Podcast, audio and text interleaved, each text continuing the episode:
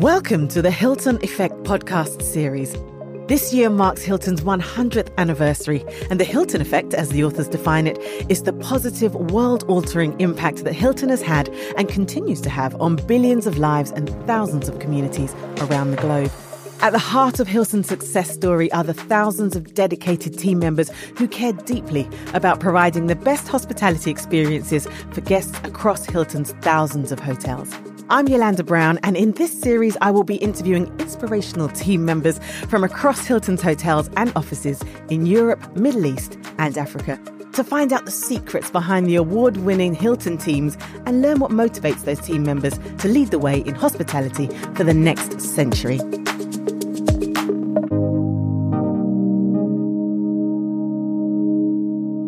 In this episode, I am joined by two very special guests from London Hilton on Park Lane, an icon of British hospitality since 1963, when it was the first Hilton hotel to be opened in the UK.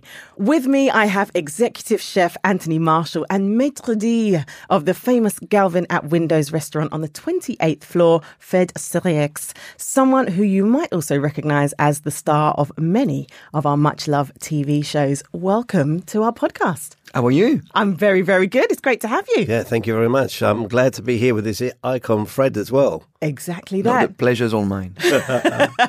Mutual respect here in the Most studio. definitely. And it's lovely, actually. As I was reading, could see, you know, cheers and high fives. You're really feel like part of the Hilton family, don't you? Oh, you? most definitely. Well, to be honest, I've been working for the company nearly 28 years. This year will be my 29th year. Wow, congratulations. When considering most people gave me a year, so I'm not doing too bad. You really like it that much. and just for the people they that call are me the Teflon Don. Oh, I like what Nothing you did sticks there. on me. Nothing sticks. Yeah, we're going to have a lot of kitchen puns in this in this series. Sorry about that. I'm a bit more of a spring chicken because I've only been working for Hilton for 13 years. So, uh, Oh, yeah. goodness. But Show it's- your age, chef. You know? Show your age, chef. Yeah, but it's good innings, and I, I just want you to sort of say to our listeners what exactly does your role entail? Uh, my role entails at the London Hilton is sometimes you've you have to be the uh, the father, the godfather, the terminator, the lover, and you have so many things rolled into one. And I don't say this being facetiously, because nowadays the chef has got so many more things to do. To he's got to look after the payroll, he's got to look after this, he's got to cost control. He's, you know, there's so many more. It's not just about cooking anymore. Obviously, as you go up, the higher you go up, the more you get away from the cooking, which is the bit that I love. Do you miss it? Oh, when we're doing our new dishes and one thing or another, or we're creating new things for banqueting, I'm very much involved, and that's what I really love. I mean, you know, I love people coming in and telling me all their stories on or one thing or another. Of course, of course. And as executive chef, what does that role mean to you? Um, I think at the end of the day, what it means to me was right. I'm proud to work at the London Hilton. I'm very dedicated, and I love what I do. And the most important thing is I love the people I work with. Which um, is what makes a good team. So you want to have your family surrounded by you. So you know you have to go through the good bits, the bad bits. You know you have to take the whole package together. Absolutely. And Fred, tell us about your role. What does your day to day include? Well, I'm the general manager at Galvin at Windows, so uh, really my role is to create uh, the atmosphere for our guests, and what we want to do is is give an amazing experience to each guest. But uh, as the chef was alluding here, I mean, we are running a business, so um, it's about the guest experience, and of course, it's delivering a profitable business because without the profit, you know, we cannot stay in business.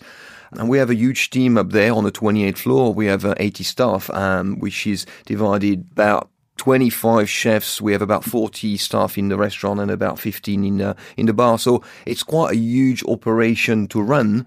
But at the end of the day, what it's about is about the guest experience and delivering that amazing experience day in day out. Fantastic. And you've spoken a lot about teams, you know. Um, on the surface. You're only as good as your team. Well, you're only as good as your team. I mean, and I on the mean, I mean that sincerely because there's an old cliche thing. People go, "Oh, you're only as good as your team," but it is. You know, when you're doing sometimes twelve thousand covers a week, Mm. you know, you can't cook everything yourself. You've got to have great people, but also, having said that, you've got to direct them in the right way. Well, this you is know, it. so you're like the captain of the ship. You've got to miss the icebergs and hit the point of. Um, No return. Thanks, Fred. hit the destination. And and people on the surface they might think that you know executive chef deals solely with you know dreaming up incredible food. Um, similarly, maitre d solely committed to the customers and the service, but actually. Both people have to be responsible for nurturing. And well, we do create team. amazing things. I mean, Fred does a fantastic job upstairs with his team, Mm. and we do a different thing. And what's quite nice working in the London Hilton Park Lane, a lot of times when you have different Michelin star restaurant or this different restaurant, there's like the A team, the B team, but we're not like that. We're a unit. That's You know what I mean? So when we have to help each other, you know, we're always there for each other. And I mean that. And anybody that works at the London Hilton will confirm that. That is a fact. I want you to just cast your minds back now, rewind, rewind. Um, I want to talk about how you got to where you are today. So, um, Fred, tell me about your first ever job in the industry. Where did it all start? Well, it all started really with my parents. My parents were both nurses in a local hospital working for the French NHS. And my dad was always really talking about and dedicated to great patient care because for him it was all about the patient and the experience of the patient and making sure that they feel great while, while they're on hospital, you know, in the intensive care unit where he was working. And he was always talking to me about the work that he was doing. And for him, what was important, it was the quality of the care, uh, but also working as a team to deliver that. And when you think about restaurant and customer service, it's exactly the same thing. So this is where I got my inspiration from. Because at the end of the day, service is much more than just service. It's about hospitality and it's about the bonds that, that, that we share with people and that we create. It's about making people feel special. And uh, I did a catering college when I was 16. I stayed there for four years. So I studied four years to be a waiter, uh, which seems incredible for some people, Fantastic, but this yes. is what I did. And um, at the time, I was in um, the third best school in France. And I think it's important because if you are with the best, it just rubs off. You know, if you play chess with people who are very bad at chess, you're not going to be very good. Sure. If you play chess with the great people, you're very good. That's what it's about. Um, and my first job in London was in 1992. I was working at the then Tante Claire on Royal Hospital Road, uh, which was a two Michelin star. This is the, the So, restaurant. from catering school straight to a Michelin star restaurant? Yes, because in my catering college, we were trained to be part of the Premier League Of of, restaurant. I couldn't imagine myself in a lower division. Yes. I had to do the best because who can do the most can do the least. So I started there and the industry is very incestuous. And if you do well somewhere, you do well anywhere. And all you have to do is just pick up the phone. You don't even send your CV. You send your, you give a call Isn't to people amazing? and you just say, look, I was working there or here. And, and that's it. You get a job. So for me, it was always about working with the best, doing the best and always working my way up because I wanted to be the general manager one day. And this is what I wanted to, to achieve. So, you always saw yourself in this position. That was always the destination. You could see yourself getting there. Yes, and, and I've always enjoyed my job, but every time I went up a step on the ladder, I enjoyed my job more. And, and I enjoy uh, being a waiter, I enjoy being a head waiter, I enjoy being an assistant manager. But now overseeing the whole operation and running a business this side is just uh, a dream come true. Brilliant. And we kind of get to see a little bit of what your job must be like from the television shows that you do. And you can feel, even hearing you speak now, the passion uh, that comes through about the care and the hospitality that you give.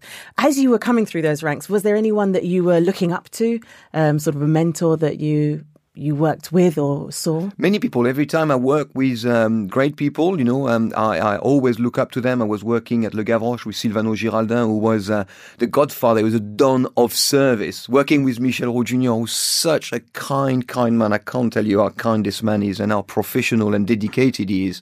I worked with a chap called George Perendes at Sartoria, who was uh, the roguest operator you can ever imagine. But he taught me so much about the art of briefing and how one can train his team and work with people who really are not this trained or this good at their job, but how you can make them into fantastic players. And that's the key, chef, isn't it? Yeah, definitely. You know, at the end of the day, like Fred says, I have heard this saying before: if you play a good chess player, you become uh, better yourself. But I think it is very true. You know, if you work with the best, you've got to become good.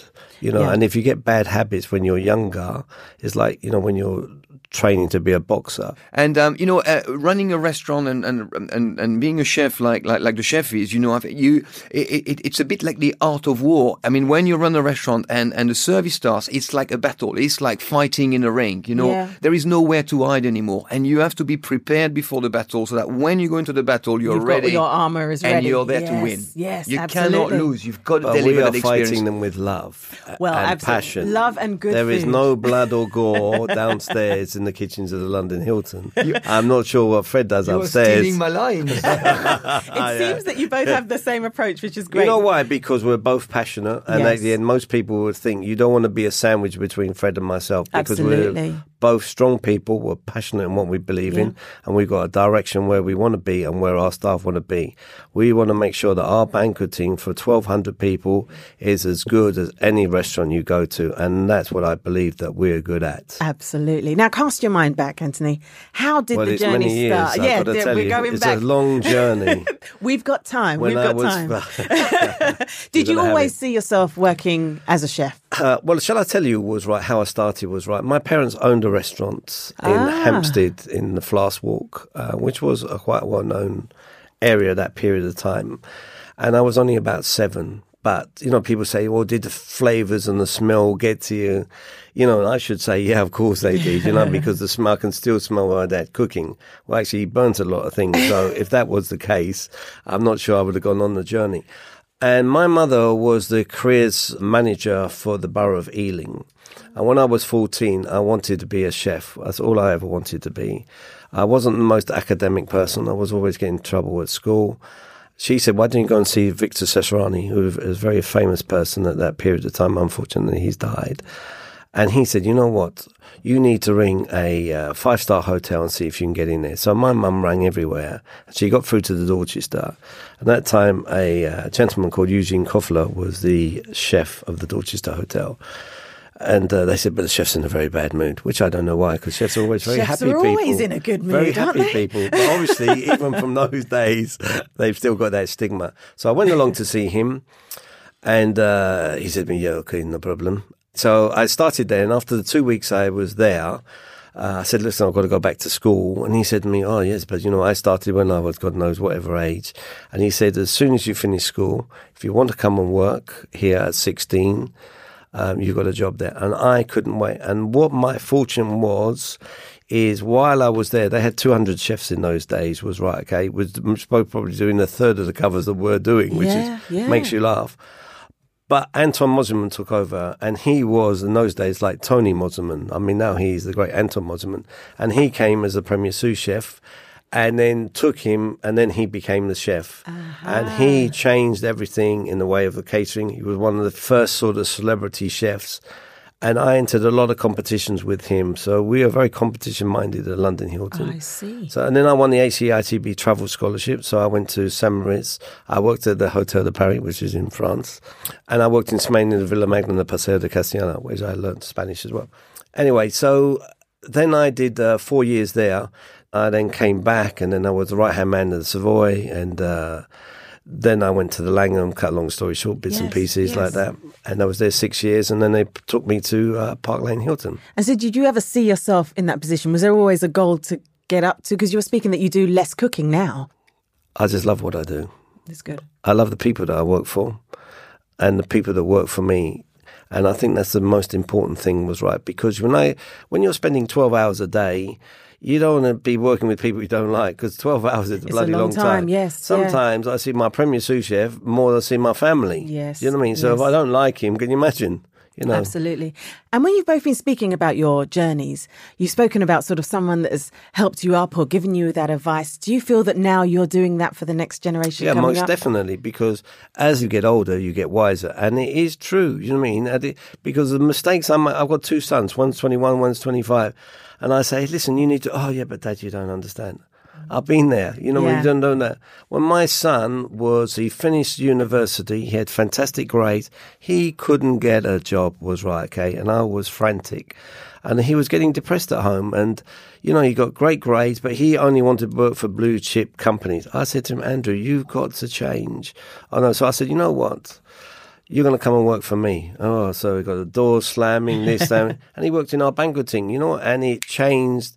He wasn't ah. getting, and all of a sudden, my mother died on the 10th of October, and I don't want to get emotional here. And his last job, and he'd been to so many for nearly, nearly a year he'd been going, and he'd been doing lots of different other bits and pieces. I said to him, listen, Nanny's going to look after you. Amazing. You're going to get this job. And he got the job. So you know what? It's you know just a nice end for me. It doesn't matter the grades and everything you get. It's, it's a Making the right contacts and finding someone It's a that perseverance, empower like him. He kept going on and going on until Yeah. eventually he, he's you know working in a great place. Fantastic. Thank God. And did you ever see your career moving over into TV as it has? Um, not How really. did, how did it happen? The first time I was on TV was as a result of the charity work that I do. Um, started a charity called Galvin Chance to help disadvantaged kids get into training, education, and full-time employment. And that was picked up by the BBC, who did a program called Michel Roux Service. And then, you know, it's just like everything, you know, in television or in restaurant, if you do a good job and you get on with people and they like you, then whenever there's a new project, they consider you, they think about you, and then you end up doing it. And you do more and more and more. That's the way it goes. Oh, well, we're loving it. We're watching and loving.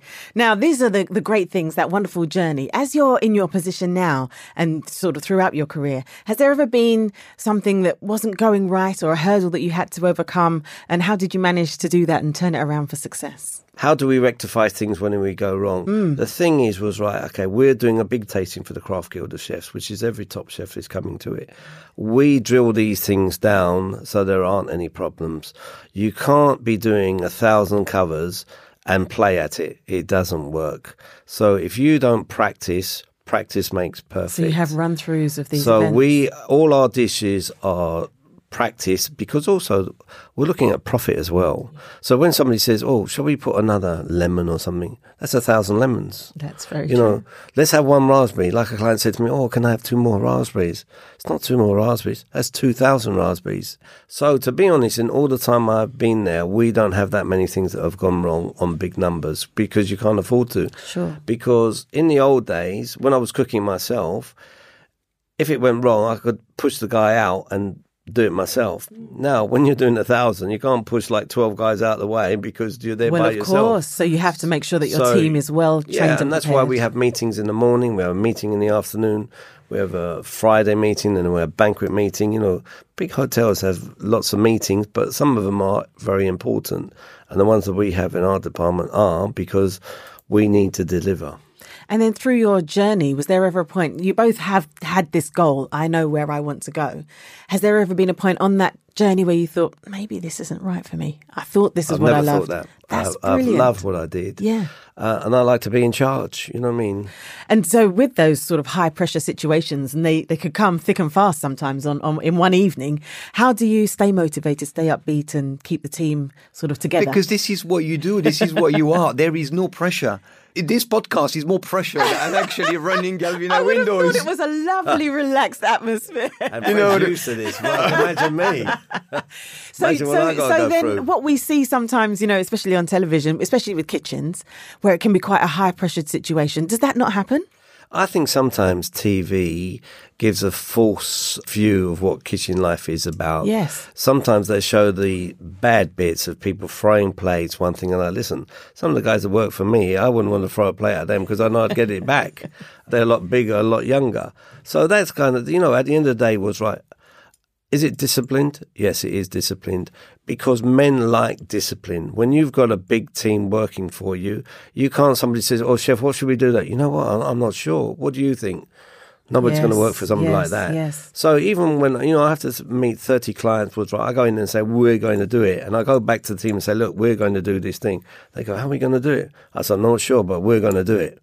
So you've got to have belief in yourself and then follow it through to your troops.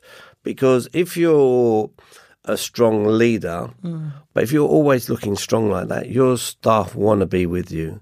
And when you're dealing with a big team, they don't want a weak leader. Yeah. And it goes all the way through. So if I'm doing 10 hours or 12 hours a day, they can't come to me and say, listen, I'm going. But the goal is making people work smart. I don't believe in this Work, work smart, not hard. That's Exactly. I grew up with. yeah. Yeah, that's right. Yeah. You know, a lot of places have like, a, oh, you know, when I worked to the Savoy, it's like, oh, well, I did 100 hours. Why are you doing 100 hours? Why can't you organise yourself to be smarter rather than like a headless chicken? I run over there, Mm. run back. Yeah, but in the old days, it was a badge of honor, wasn't it? If Yeah, you you're right 100 there, Fred, hours a yeah. week, you're like, yeah, you're like, Yeah, and they go, you're like the oh, Don. you know, I did 101. you know, I mean, some of them in those days used to sleep in the lockers. I just think, oh my God, why are you doing that? Yes, you know? yeah. So, would what would be one of your most memorable experiences that you've had at Hilton?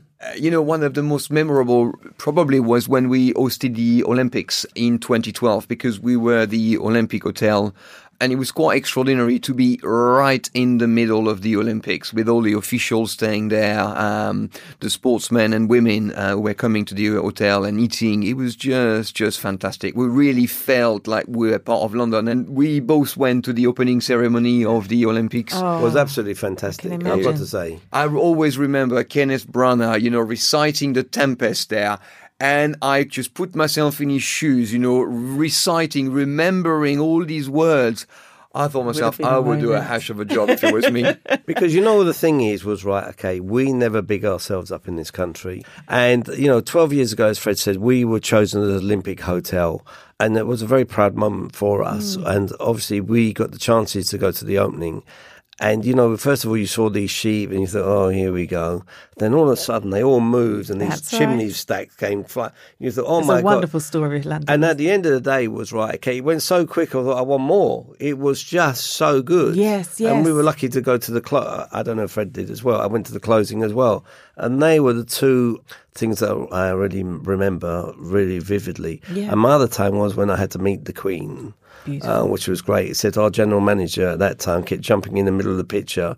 So all you just see is a corner of my eye bowing to her.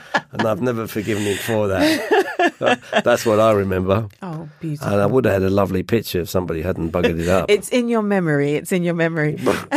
and you've spoken a little bit about competitors in the hospitality industry. What is it that sets Hilton apart from the others, Fred? I think it's the fact that we don't stand still. You know, it's always about innovating, about creating something new, and, and about being there for the guest and creating an experience that unique and it's amazing. Because it's one thing to be good today, but what about tomorrow? And we've got to be one step ahead. Uh, and I love Conrad Hilton's vision about sharing the light and warmth of hospitality. I mean, that is brilliant, you know, and, and I think that's what's carried this company for the last hundred years. It's just very clever and it's just exactly what we should be doing as human beings. And thinking about the next hundred years continuously. Exactly. Well, Very I- good. I'm not sure I'll be here for the next hundred years, but what I would say is, and that is the great thing when you're working for hotels or a company like us, not a small restaurant. Hotels can give you so much. They can send you on so many training courses. You know, I've just been to Dubai to do 100 years there. You know, you get to travel. You know, I mean, hotels have got more money because. How did you get that invite? 'Cause I didn't get it. I didn't get that invite. Maybe because I can cook, Fred. Um, Maybe because I did not delete, I should have, Well, should I have wanna deleted tell you what's email. like, okay, listen. After doing 15 hours a day to 17 hours a day for a week, these people said to me, "What was Well Dubai deserved. like?" I went, "I never saw it." Well deserved. And in terms of your work, what would you say you're most proud of, Anthony? I think one of the one of the things that I was most proud of when I won the Cateys um, for What are the Cateys for us? The that don't know? Cateys is a bit like the Culinary Olympics. Okay, you know, you go to these awards and they go, um, and they made a bit of a mistake, and then they went, oh, blah, blah, and then I thought, oh, God, that guy's won it, you know, and then they went, oh, no, it's Anthony Marshall. No. Anyway, so I was so excited, and you're not allowed to talk on stage, yeah, you're supposed to go up and get, you're not like the Oscars, anyway, Yeah, I thought, bugger away. that. So I grabbed the mic, I said, listen, I just want to thank the table over there, which was my team, because without them, I wouldn't be here. And as I came back, they all rushed me, Oh. and my bronze thing flew in the air and snapped into nine pieces. Oh, no.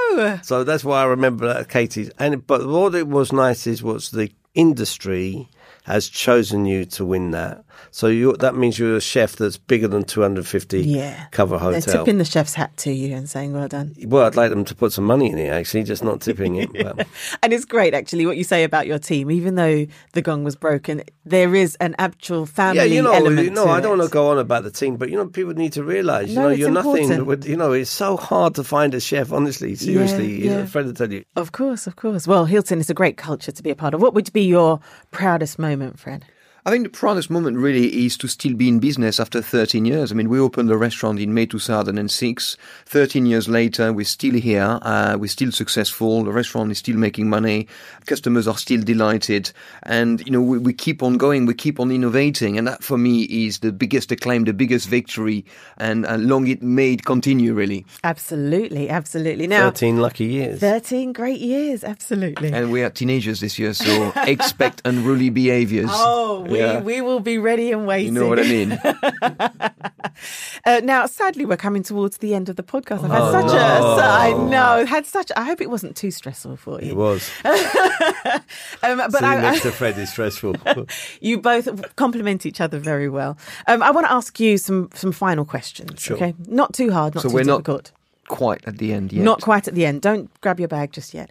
You are both massive foodies.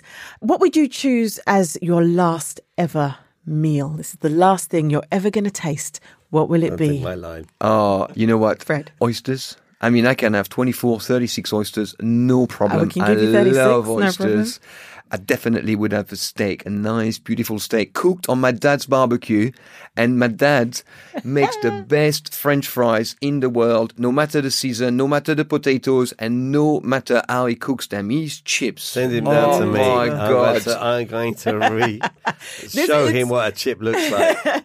That's it. Sounds That's like what I heaven. would drink. have. I'll let you have a drink as well. Well, um, I mean, I love champagne. If you don't know what to drink, always have champagne. Always have but I have to say, I love a nice pale ale. You know, Yes. beautifully hoppy ale. That's fantastic. And if it was red wine, I'd love a nice Bordeaux. I uh, recently had a Palmer 78. Oh my God. I drank it with Gino D'Acampo. He could not believe how good it was because, you know, he's always used to drinking his Gino Vino. Yes. And it really is like petrol is wine. But that Palmer 78 was amazing. Brilliant. Sounds delicious. How about you, Anthony? Well, I haven't got so many famous friends as Fred, but if it was my last meal, is somebody said to me, "So, what was your last meal?" I said it would be uh, entrecôte avec pommes frites. They say, "Isn't that steak and chips?" I said, "Yes, but it sounds so much better in French." Oh, But if you come does. to my place in France and my dad cooks I'm it still for waiting you, for the invite. Fred. You will see what it's Thirteen like. years, I've still well, not I had think an I think we could just have the meal together because it, there is some crossover there, so that's really good. Perfect. What, you and Fred, or uh, All of us, all, Oh, of, all us, of we will yeah. recreate this podcast I as always our keep last getting meal. left out here. I don't know what's going on. I feel like it's the Fred show.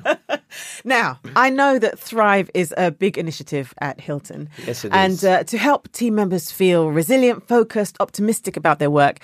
Tell me, Anthony, how do you thrive? I thrive in looking after our staff. I went on a company thing to Barcelona. Sounds like I'm always traveling. And uh, they had some wonderful guest speakers. Absolutely. I felt fully motivated. And I thought, you know what? Our canteen's good, but you know, we need to make it better. So I, I put in a coffee machine that makes very nice coffee. I do a juice piece with the rehydration juice. It's got low calories. It's very good for rehydrating you.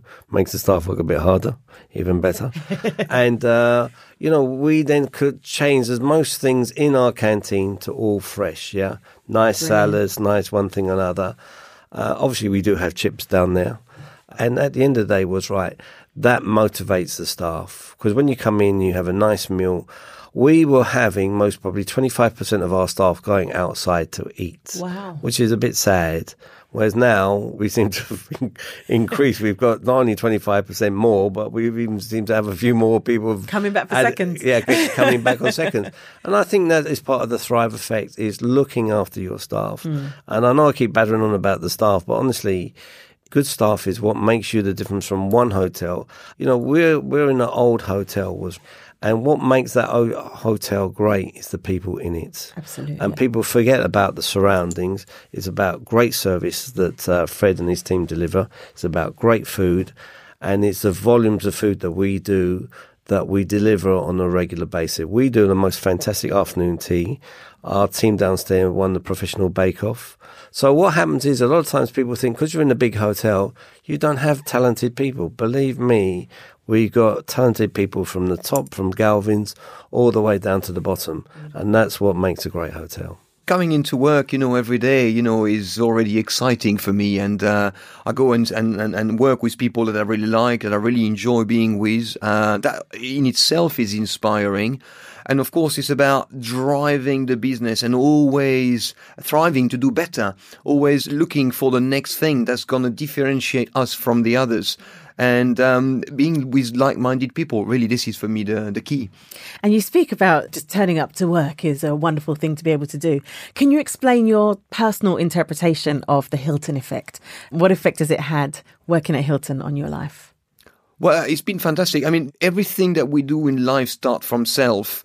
And I have to say that the relationship with Hilton for me has been fantastic. Hilton has looked after me. I've looked after Hilton. It's a relationship, uh, but the relationship is based on the people that we are working with. And both Chef and I are very lucky also because we are working with everybody within the organization from the very top president to everybody who's working in the hotel. And so we really interact with the whole company and there is a very good heart at the very heart of the company the very heart of the operations.